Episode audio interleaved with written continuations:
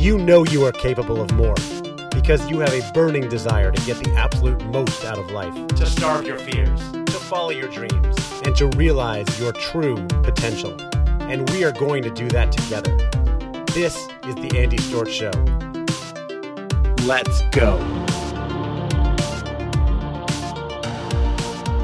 What is up, everybody? Welcome back to another episode of The Andy Storch Show. I am your founder and host, Andy Storch. And of course, this is the podcast where we can come together to starve our fears, follow our dreams, and achieve our true potential. And I have a great interview for you today that will help us do some of those things.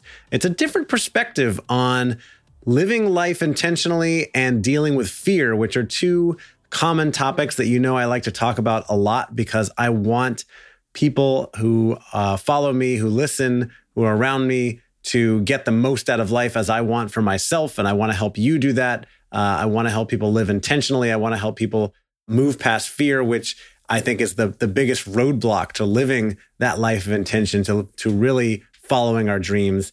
And I often talk about starving fear or pushing past fear. But my guest today has a different perspective on that. And today I'm really excited to share with you a conversation with Katie Hendricks. And Katie Hendricks, you might know her as the husband of Dr. Gay Hendricks, who I've had on this podcast twice. She is the chief creative officer and director of training at the Hendricks Institute. And she is an evolutionary catalyst and freelance mentor who has been a pioneer in the field of body intelligence and conscious loving for over 40 years.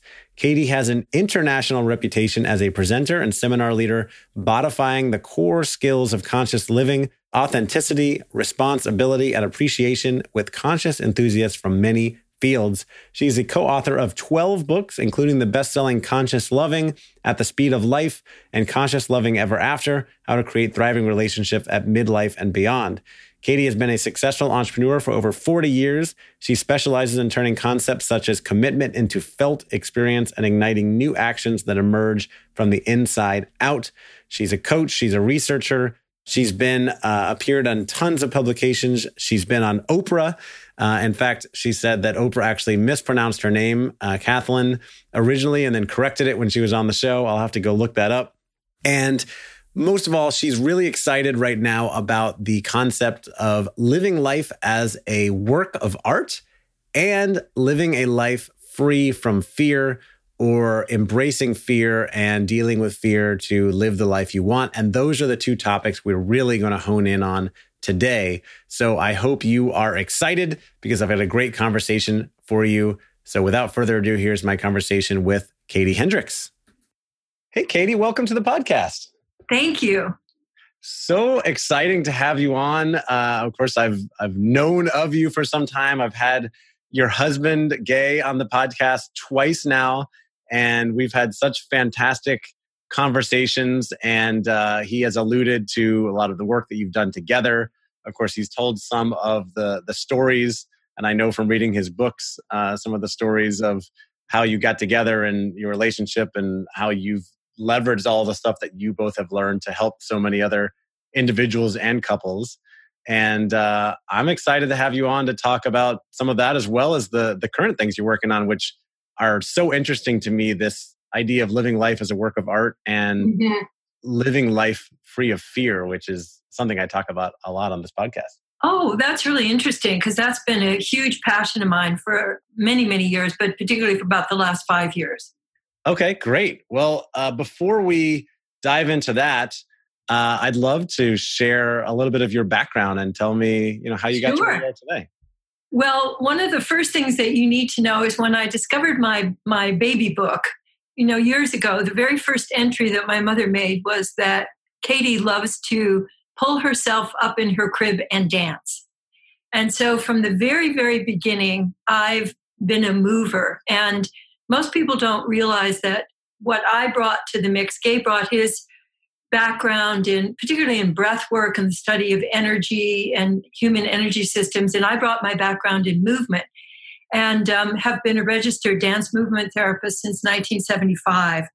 And what that's really about is opening up the language of movement, we think that language just occurs between here and here, but that's only about 7% of what we're communicating. And primarily, what we're communicating is through the way that we move, the way that we gesture, whether we complete our sentences or start them and then just fade out. And all of those nuances of movement not only give us a way of, of experiencing our internal landscape, but they also translate into every area of life because the way that you move is the way that you do everything. So the way that you move is the way that you start projects, it's the way that you communicate, it's the way that you really orient toward the world around you. So that's really one of my big loves. And what we found most useful over the years, because I, I mostly do, I'm the facilitator for our work. I consider ourselves the ambassador for our work and have flown over a million five hundred thousand miles teaching our work around the world. And what I find really helpful for people is translating what all these wonderful concepts that humans come up with, like commitment. But what does that look like? What does that feel like? How do we put that into action in our lives? And that's one of the things that I've developed over the years. So I have hundreds of processes that allow people to embody concepts rather than just talking about it. Because one of the things that I've learned is that just talking about it, especially in relationships, is not going to get you anywhere. It's just going to get you into more discussion and who's right and who's wrong. But when you experience it with your whole body, something shifts and you get to experience more direct connection, both with yourself and with others. Yeah, that makes sense. I mean, I actually, we have some things in common. I'm a professional facilitator as well. And most of the programs that I run are experiential learning programs because I have found and believe strongly that people learn best from experience. They've got to really experience something versus just sitting around listening to a PowerPoint presentation all day. Yeah. In fact, one of our sayings is that insight follows experience. And that very often people get their insight cart out there ahead of the horse and, you know, think that they need to understand something but what we really found is that if you've got confusion about something, that's an invitation to experience more deeply. And then the insight naturally comes when you've really dived deeply into how you're actually in relationship to this in your whole body. I love there's so many great insights here. And we're, as far as the story goes, we're still at the point where you're standing up in the crib moving around. That's right.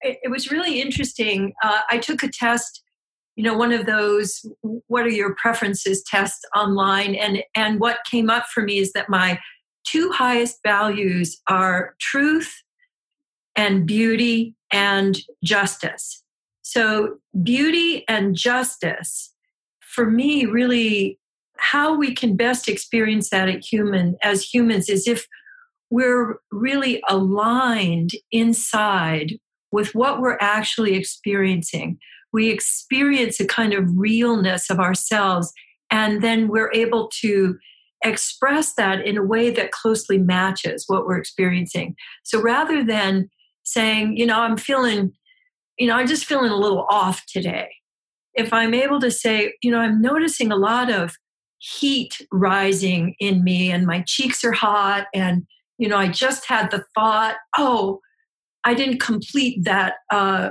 that communication that I had yesterday, that brings you into alignment.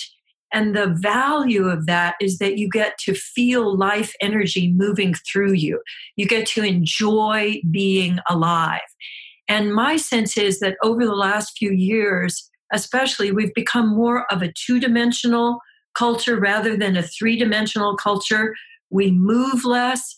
We have, like, when people are on their phones instead of the 3000 or more movements that humans can make you're using two you know like flex extend flex extend point, right point, moving point, your neck up and down as you look at the phone and poke at things and then right and and your perception narrows and you know my sense is that what that creates is a kind of bounce off both with giving and receiving attention but also with expressing yourself and enjoying being alive because we've gotten more and more disembodied and more and more two dimensional. So, one of my great passions is helping people through the pathway of beauty, which is really all about appreciating and fostering appreciation rather than criticism. You know, what I've noticed, and I wonder if you have also, is that like when I ask people to give attention to themselves, all, everybody looks for what's wrong.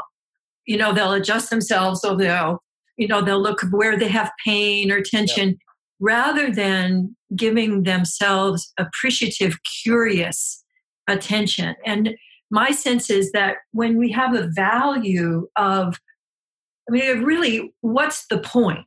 You know, what's the point of all of the stuff we're doing if we're we don't have a world to live in that allows us to experience beauty and allows us to experience each other as works of art? You know, one of the things we notice in our, our couples work, I'm going to be teaching a couples course up in Berkeley at the first part of April, that most people see their partners as an improvement project.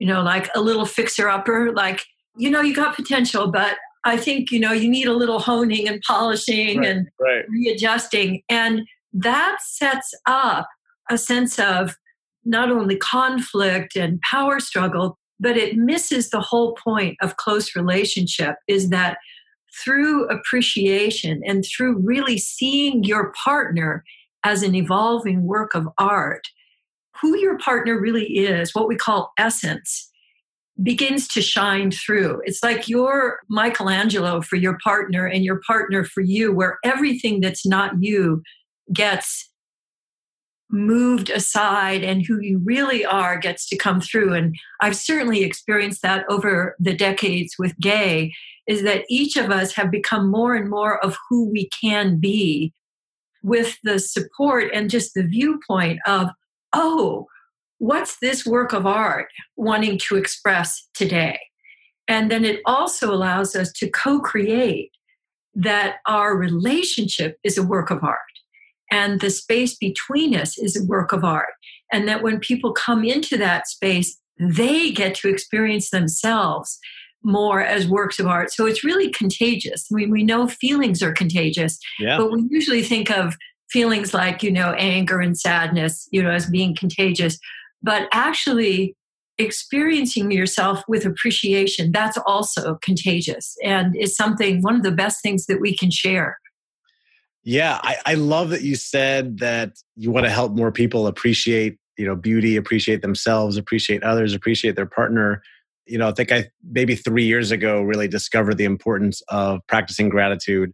You know, I do that almost every day along with meditation. And I have recently realized or decided that I am on a mission myself to combat all the negativity and judgment that is out there and help people focus on appreciation because you're right. Oftentimes people think of all the things that are wrong with themselves. They're comparing to other people, right? Which is worse yeah. now than ever because of social media. It's so easy to see what your friends are doing. And of mm-hmm. course, they're only posting the great stuff that's going on. You're seeing the highlight reel. And so we're comparing and saying, oh, well, she's written 12 books. I haven't done anything. Right. But if you shift your mindset and appreciate what you have and focus on the gratitude, then it can it can change your whole outlook on life.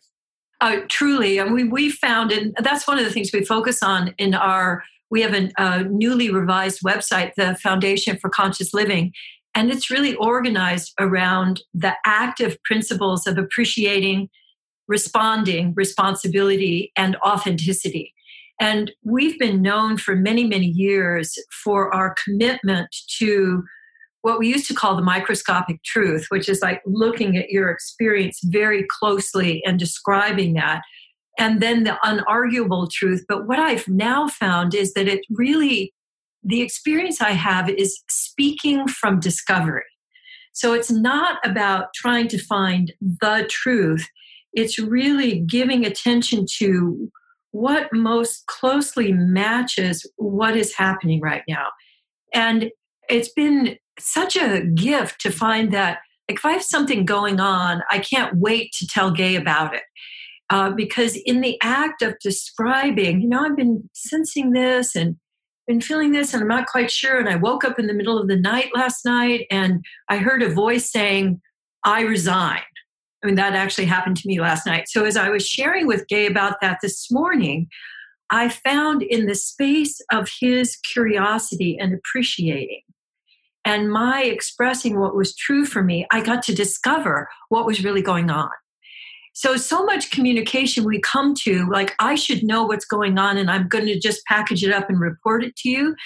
But what really can happen is in this evolving work of art, is I'm describing, and in that space of appreciation, I get to discover what's going on.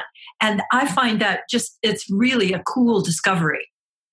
Yeah, I man, I'm trying to think of the name of this, but I just went through a program and learned about this uh, process and the importance of active appreciation when people tell you about good news or something that's going on. And it's so easy to just dismiss it and go, "Oh yeah, that's great," and then move on to the next. What's for breakfast? You know, the next thing. Right. But to actually hone in and appreciate with curiosity well tell me more about that dream what did that make you feel like how did you know what are you thinking about now yeah uh, opens up a whole new conversation and deepens that relationship right totally it deepens the relationship with you with your partner but also within you and the possibility of living in discovery rather than living in being right so one of the big uh, diseases of our culture right now is the need to be right. And what you were saying just a little while ago, Andy, about you know fighting for cued me to the other aspect of what makes appreciation difficult for people is that fight is actually one of the four expressions of fear. So, like all the things we hear about fighting back, you know, fight for your principles and fight back against, keeps the whole fear cycle going. And one of the things I discovered years ago is that most of the culture is living in what I call a fear trance. And that, you know, I think we've been living in a fear trance probably since, certainly in my life, since the atom bomb got dropped. And my experience is that changed the whole chemistry of the world. Yeah. But I grew up, because I was born in 1948, I grew up in this tremendous fear that the world was going to end any moment. Yeah, basically you know, the beginning of the Cold War, right? World War II just ended in the mid. Yeah, and but what was really pervasive were the bomb shelters mm-hmm. and the duck and cover, and we had all of those scenes of the bomb being dropped, and you know all of the, the tests so, uh, you know, I actually think that that the 60s and all of the uproar of the 60s, where it was, which is when I came of age, what happened there was that we just we thought we weren't going to live to be 30, so let's just do as much as we can now. So the the thing I'm really passionate about is giving people body intelligence tools so they can shift out of fear because when I'm in fear, the big thing that happens is you become the enemy. So when I'm in fear, I go into my reptilian brain and you become the other. And I'm not connected to you anymore. And I can't, I don't experience you as human. So it's just fine for me to do anything to you because you're not like me. And that central problem of fear, I've developed something called fear melters. Hmm. And there are these very simple body movements that allow you to experience yourself, even if just for a moment or so, free of fear. And you can then begin to rewire your neurophysiology so that you can live more and more in open space rather than hunkered in fear, um, yeah. no either in fighting or fleeing or freezing or fainting. Right. So, my sense is that one of my big passions right now, we're developing a whole program to allow people to move from fear to here and then to restore their resourcefulness and then to restore their connections with others. Because the big, you know, we were, I was just watching a program last night about the power of addictions in the world right now and what a tremendous problem that is. Yeah. But the antidote to addictions is actually connection. And the, the felt experience of being connected, of belonging, of having someone else see you and reflect back to you with presence. And all of those things become possible when you're free of that you know of hunkering down in that in that fear it's interesting because when you say that the antidote to addiction is connection i think that a lot of negative addictions are born in connection. You know, I think of the uh, pervasiveness of smoking, thinking back to the 70s, 80s, when everybody's on a smoke break together, it's an opportunity for us to connect, right? Alcoholism, not always, but oftentimes it's from people going to the bar and drinking together. So mm-hmm. they're seeking that connection and maybe using this drug. There are many things to be addicted to, obviously, and a lot of them don't involve connection. And I can see how having that connection brings the true fulfillment that we really want in life right that, that, we're filling the void with with some of those addictions well i think the addictions are kind of a faux connection mm-hmm. we think that we're connecting over you know the shared cigarette or the or the beer mm-hmm. where we then often talk about what's wrong you know and what's wrong with everybody else and how we're right and they're wrong so it, it gives feel, people a kind of a false sense of i belong but I don't think there's anything that substitutes for the actual mm-hmm. in your body sense of being seen, appreciated, listened to, having somebody be with you, especially, for example, with your feelings. Yeah. So if there's something going on where someone's not trying to fix you or trying to make you shut up, but really connecting through that window of appreciating and appreciating you as a work of art. Um, I actually teach a course about how to experience your life as a work of art. And one of my intentions, for example, I'm looking around at our home. I've, we've lived here for 18 years. And when I moved here, my intention was that everywhere that somebody looked, they would experience beauty, both inside and outside. And so that was kind of my guiding principle. And for years and years, and I've now, that's happened. So when people walk into the house, they're immediately struck by feeling the beauty here and they're affected by it. And my sense is that we can do that in each of our interactions. So the attitude of experiencing somebody as, what is this unique work of art and how can I support you in feeling deeply connected to expressing yourself as a work of art? Because it makes a big switch for us from experiencing what I call endogenous world caused from without which is run by anxiety not quite enough got to buy another thing so the culture wants us to be anxious and feeling disconnected and trying to improve and comparing ourselves and all of that stuff that that happens on social media to endogenous caused from within. And i don't think there's anything as satisfying as what i call authoring yourself.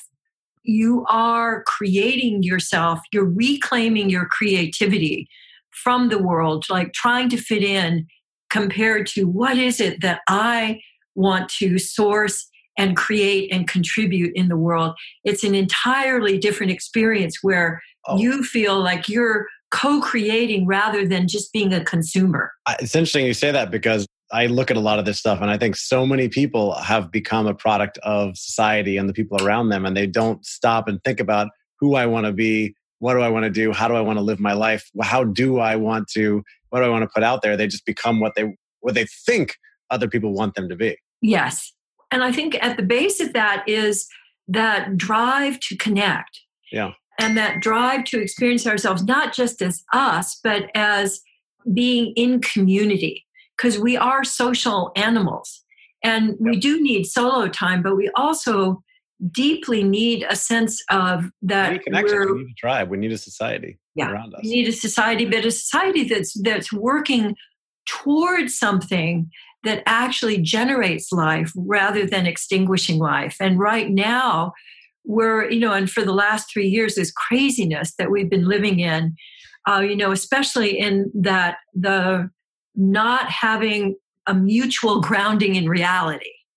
Uh, that, that I think people, I've seen such distress in people yeah. because the framework, you know, that we've all grown accustomed to has completely collapsed. And so this is a time where we really need an internal sense of stability. And what we, how we've created that is with um, the practice of integrity. The mm. practice of integrity is actually the practice of wholeness. There's a great definition of wholeness that I just love, which is an unbroken totality or wholeness with nothing wanting. And the experience of integrity, that internal sense of integrity, allows you to create without having things falling down. It's really like building your house on rock rather than building your house on sand. So we combine these principles that I was describing to you with the practice of integrity. For example, in the area of agreements, actually doing what you say you're going to do and not doing what you say you're not going to do. Like you know these very simple but doable skills that give you a sense of your own internal structure that's solid and flexible and can grow with you as your work of art is evolving yeah really interesting so i want to make sure we we dive a little bit more on this living life as a work of art and get back yeah. to fear because there's so much i i have to say about that, but I want to hear what you have to say But how sure. how do we go about living our life as a work of art? What's so important there? Well, I think at the core of that is that you're willing to love yourself as you are, and that you're willing to go, This is my work of art. Because we're constantly comparing, and it's encouraged in our culture. If you just think about body image, women and body image. Yeah that alone, billions and billions of dollars are involved every year in that question of right. am I okay? And so the the Car most drive anything, right? All those com- the commercials, all of like those things where friends, right? Yeah, right. But if I like, I'm experiencing myself as a tree in a forest. I'm a unique tree. Yep and you don't you know you don't go out in the forest and see the oak and the willow trees throwing things at each other you know or trying to cut each other down. They right. are expressing their uniqueness. And they don't compare themselves to the other trees. No no, no. so the the fundamental is am i willing to experience myself as a work of art? And i sometimes i'll ask people you know in the art world do you prefer more uh, you know sculpture or paintings or music or you know different kinds of music? Like which of your senses do you experience more access to you? And that can also be your access to experiencing yourself as a work of art. Hmm. so because i love to move yeah. uh, but i also love i'm sort of auditory kinesthetic so i love both of those. So i often in the morning, I'll put on music and I'll move to that. And that's just spontaneously how I'm wanting to move that day. And that reminds me and grounds me in my experience of me as an evolving work of art. So we combine that with inviting people into a 10 minute a day, just creativity practice where you take 10 minutes and do something that you love to do. And that allows you to then experience yourself as a creator you are a work of art and you are creating every day. And then that creating, if you just take that 10 minutes, that sense of creativity then permeates the rest of your day. Yeah. Rather than thinking like a work of art is a thing, you know, and that you can point to it. Like, um, you know, I could show you my book. In fact, if you look back here on the shelves, you'll see mm-hmm. two, two shelves of our books. Oh, okay. So that's a work of art. But there are your actual how you create a salad how you speak to your children. It's essentially how you express yourself, right? Different it's ways, how you express yourself. Different ways yeah. you're expressing yourself, right? Well, then also how how you experience others, how you welcome yeah. others. Do you yeah. see them as their own unique works of art that you can appreciate? So the key is are you willing to experience yourself as a work of art? And then are you willing to focus on appreciating rather than criticizing? Are you willing to up the level of appreciations for you and then moving out to others? But most of us are much more experienced at appreciating others than ourselves. So mm. we really focus on that. And in fact, we have a 66 day appreciation challenge on our Foundation for Conscious Living website that because that's how long it takes to create a new habit. Right. So actually having when you come home to yourself if you come home with appreciation and that willingness you can just keep expanding lifelong. And what that also does, I think, is allow you to continue to experience yourself in continuous renewal. so that you're not just here i did this thing once 20 years ago and i'm going to carry it around with me as you know my example of work of art you know one of the things ken kesey said is that art is not eternal mm. and one of the things gay hendricks said is art is messy and so really accepting both of those that yeah. you know the work of art is, is messy right it's going to change over time right things change. That's what yeah. I was gonna. I was I was going to ask for clarification earlier. I think we got it because sometimes people use the phrase, "Oh, that's a work of art," as if almost referring to perfection. But right. we know that what you're talking about is not perfection. It's how we no. express ourselves, how we appreciate others, and that as part of life, we are always growing and changing and learning. I know I am. I know the people around me are. I know you are. And so that's how our art is being expressed. Exactly. And you can choose that, you know, because as we know, the the biggest indicator of success in life is whether you have a growth mindset, you mm. know, an mm-hmm. expansion mindset or a rigid mindset. Right? Yeah.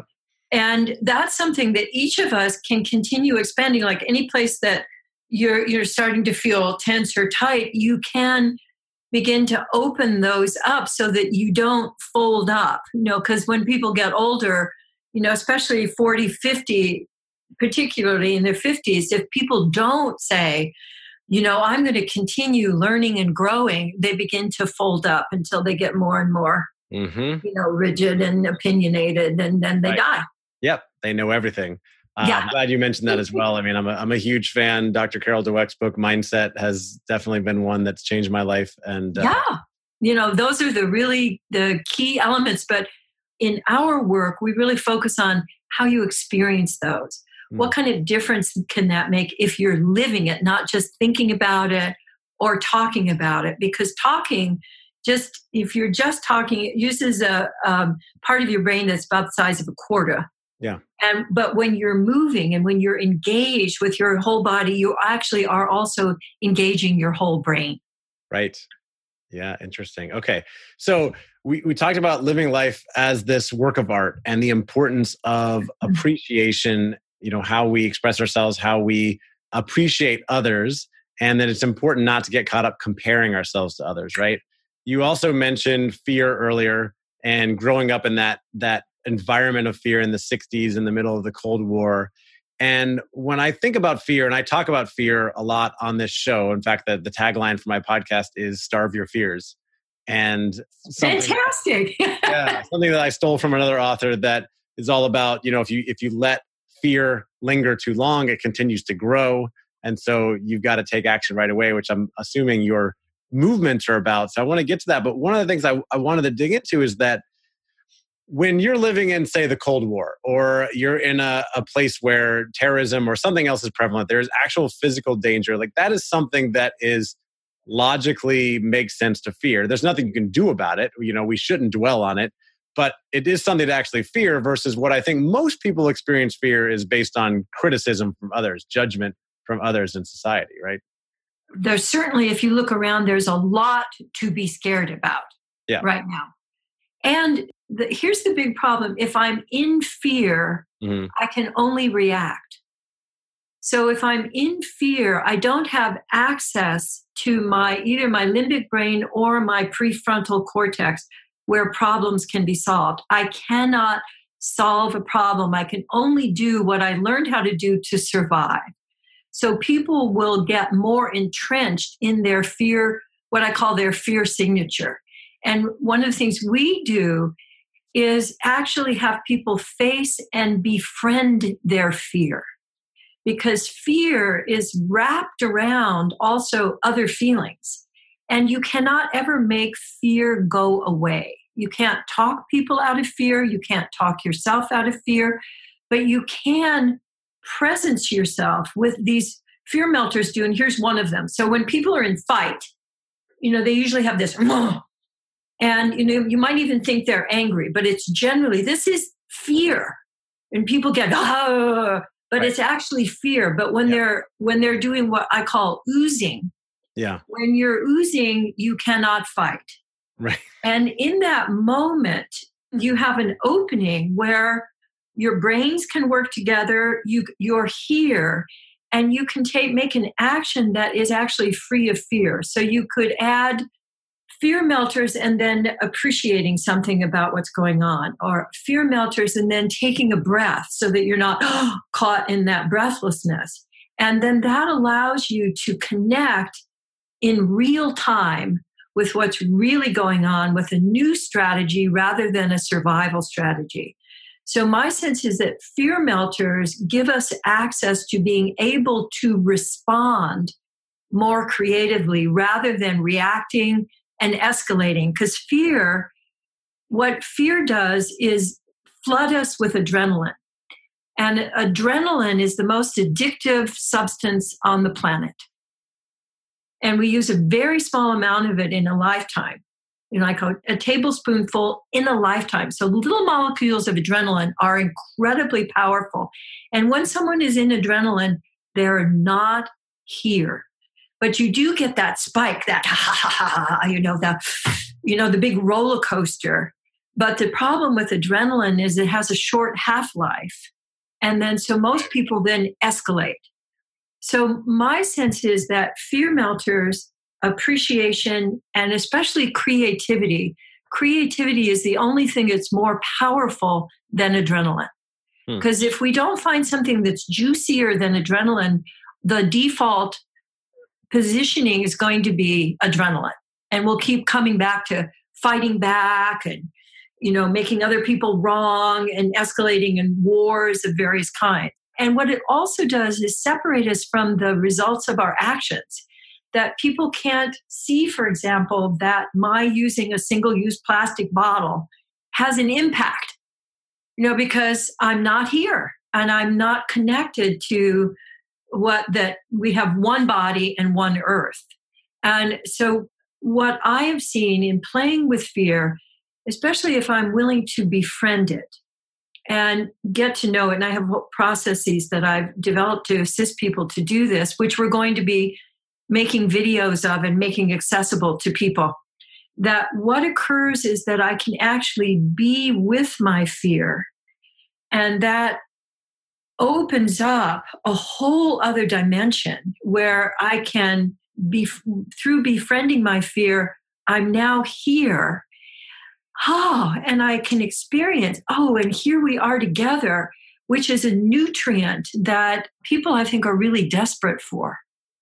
Yeah, definitely. And I'm glad you mentioned that the fear will always be there. I think you said you can never make fear completely go away because so many people want to live their life quote unquote fearless when yeah. it's not true. And i've i've said many times on the show that courage is not the lack of fear. Courage is facing the fear and taking exactly. anyway right? Exactly. Facing the fear but also you can't bully fear.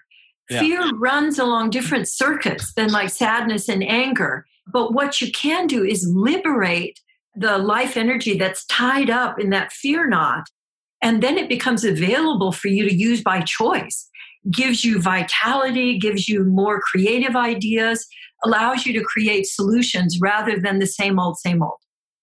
Got it. So you said that you you have some strategies to befriend fear. What can yeah. you share a couple of those?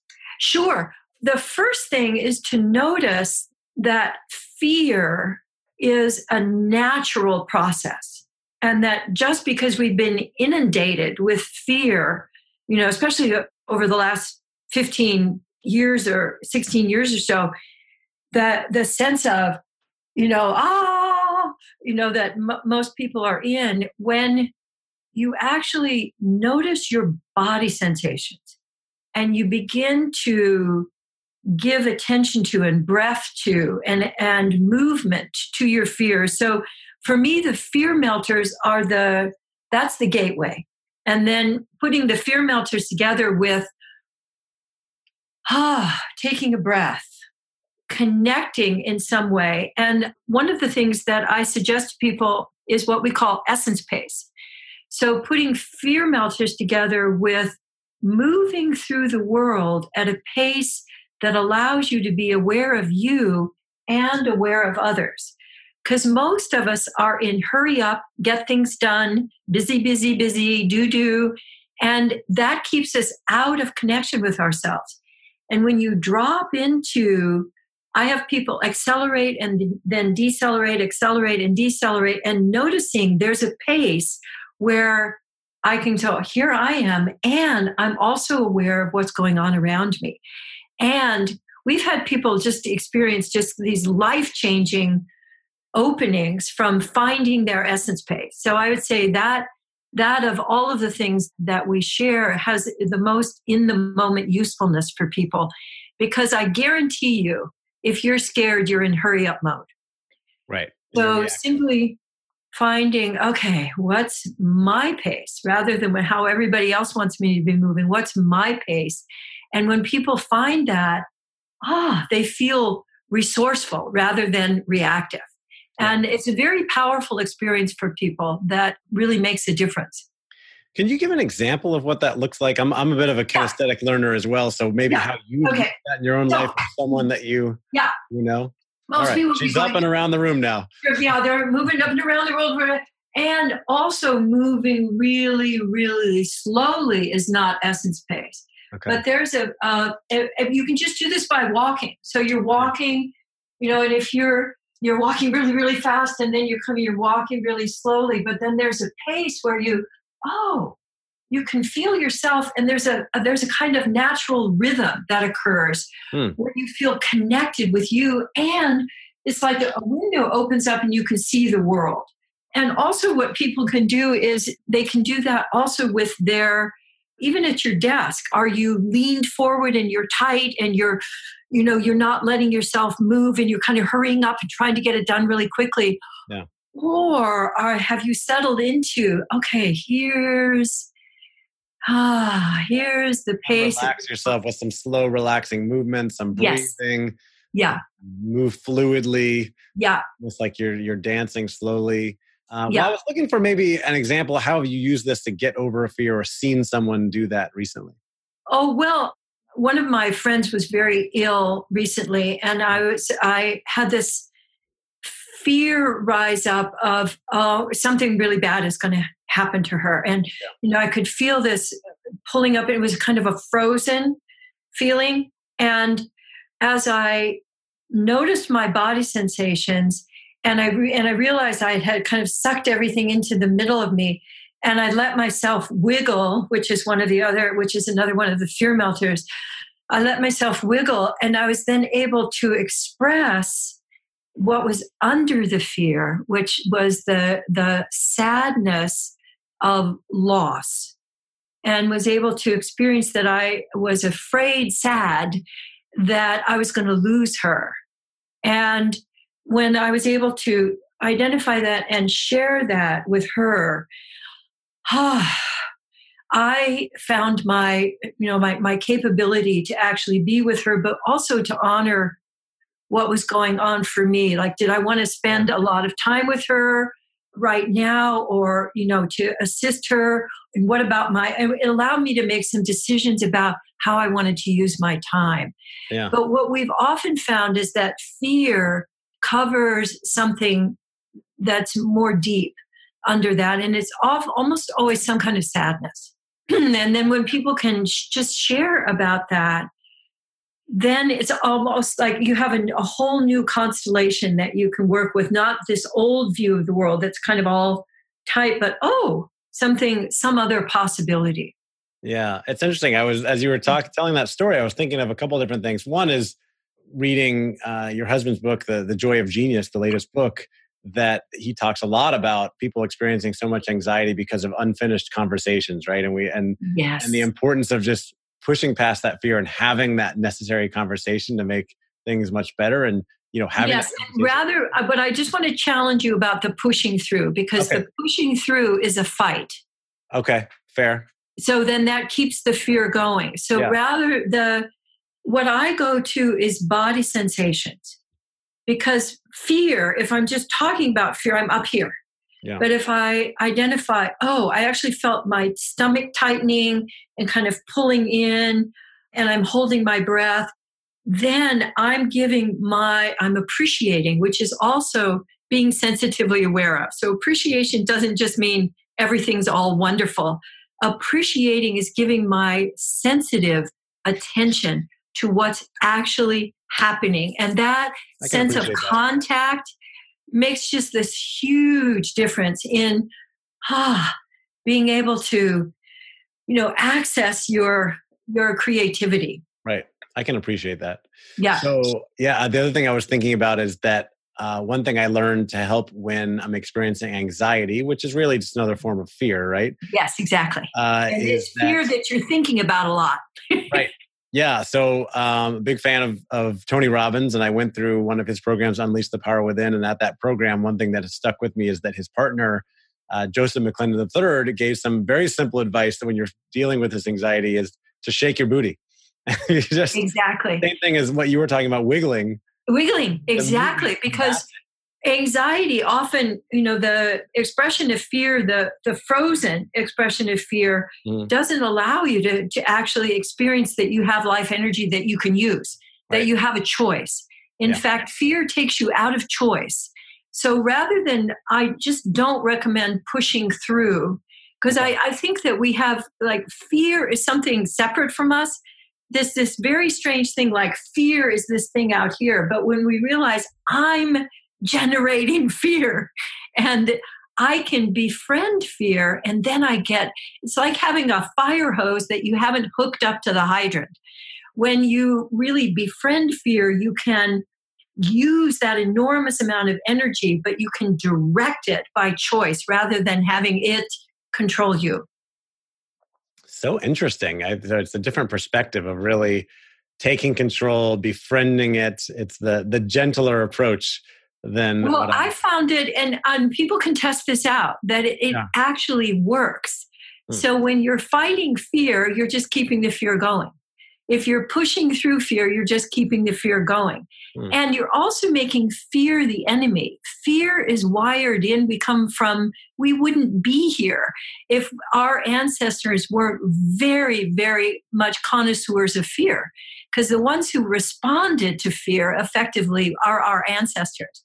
Mm. You know, the ones who said, oh, there's nothing to be afraid of. Those are not, you know, they're not here anymore. Right. So to be able to utilize fear, like I had someone, you know, years ago I had, um, you know, this guy in a parking lot came and stuck his head in the nine inch knife in the window. And my fear responses had my feet over the wow. console and kicking him like before I could think about it. Wow. That's what fear is for, is to yeah. assist us in those kinds of situations. But that happened to me like 30 years ago. Yeah and uh, and I'm very grateful for that. So I'm not trying to. I think we're trying to to make fear go away rather than using fear as a resource and yeah. you know rather than an enemy. Well, fear fear gets a bad name, right? Fear in, yeah. in, in a dangerous situation, fear has a great use. It's, there's a reason why we experience it because it it told your body hey, get in defensive mode and get this guy out of here. Yeah. The problem occurs that when we still have that uh, caveman brain, if you will, the fight or flight, when the situations we deal with now are like, will my boss like this report? That right, I- exactly. I can't kill my boss. right. You know, except maybe on a lot social of people media, might want to, but, but yeah, right. you can't. So yeah. it's just a different world now. It is a different world. And we have, I think, also the befriending our feelings and appreciating our feelings in general is so key to our being able to transform our world now because we have i think the at the root of toxic masculinity is the fear of feelings mm. and i think that at the root of our problems in relationship is a fear of different sexes fearing each other rather than actually getting to know each other through connection and yeah. appreciation you know but it's very clear to me uh, you know i'm i'm pretty convinced of what the issue is and i'm taking steps to develop programs where people can experience themselves not just not free of fear but bigger than yeah. the fear so that fear is it, befriending yeah. Yes.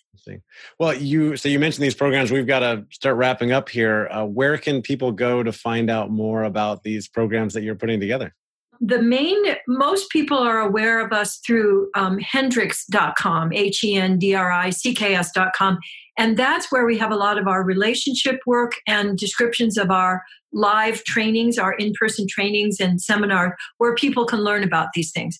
Like I have one that's called Living Your Life as a Work of Art. So that's one of our seminars.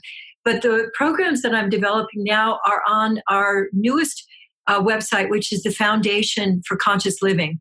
This is our nonprofit, and we've been really exploring what are the principles, the attitudes, and the practices that we can use in our daily lives that will change our lives and also change the world. So, if people go to those, they can find the fear melters and the different programs that we're developing. So, we have a three part program coming home to yourself, restoring resourcefulness, and creating caring community. And we're developing a series of videos that will be available to everybody and can be used by first responders, by people who are dealing with crisis, but also people who want to create community that's based on caring and connection rather than on contempt and criticism and competition, you know, and adrenaline. So that's what we're up to. I love it. So much on there. So you mentioned hendricks.com and where do I go for the foundation? Is it Foundation for You just go Foundation for Conscious Living and that will pop up. And you can also go to our, um, we have Facebook pages and, you know, so once you sort of Google us, you'll find all kinds of find everything ways out there. awesome. Cool. Well, thank you so much, Katie. Any parting words from you on how to live life uh, intentionally and as a, as a work of art? Yes, I, I would say that the key is that right in this moment, you can give your sensitive awareness to what you're experiencing. You can appreciate yourself, and just that will open up the possibility of more creativity, more resourcefulness right now. I love it. And I intend on living my life the rest of this day, appreciating myself and everything around me, uh, and doing that more and more going forward. So, Katie Hendricks, thank you so much for coming on the podcast. I really enjoyed this conversation, and I hope that our listeners did as well. And uh, I hope you have a fantastic day. Thank you. Thanks a lot, Andy, and you too. All right, take care.